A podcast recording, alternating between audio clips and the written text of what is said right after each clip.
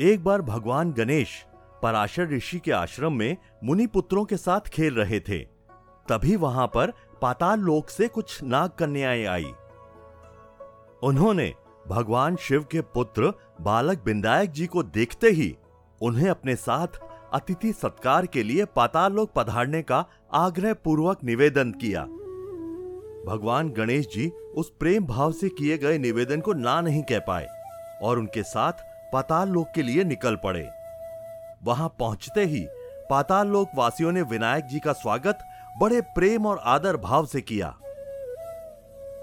अतिथि सत्कार के कुछ समय पश्चात जब वह सैर सपाटे के लिए निकले, तब उनकी मुलाकात पाताल लोक, यानी कि नाग लोक के राजा वासुकी से हुई। बालक गणेश जी ने सम्राट वासुकी को विनम्रता से प्रणाम किया, लेकिन वासुकी बातों बातों में गणेश भगवान का उपहास करने लगा। उनके स्वरूप का मज़ाक उड़ाने लगा। यह बात गणेश जी को बिल्कुल भी अच्छी नहीं लगी और उन्होंने राजा वासुकी से युद्ध करके उन्हें चारों खाने चित्त कर दिया। युद्ध के अंत में गणेश जी ने वासुकी के फन पर पैर रख दिया और नीचे गिरा हुआ उनका राजमुकुट उठाकर स्वयं पहन लिया।